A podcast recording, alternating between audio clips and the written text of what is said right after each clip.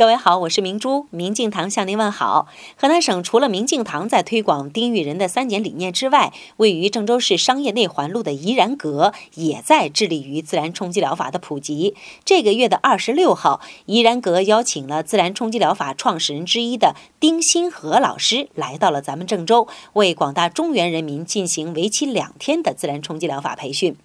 丁新河老师被拍打界尊称为泰山姥姥。泰山童姥，他的一双手啊，被拍打界是誉为老虎钳子，很准透。两年前，我曾有幸被姥姥冲击过一个小时，真的体验到了自然冲击疗法中冲击的意义，那可真不是盖的。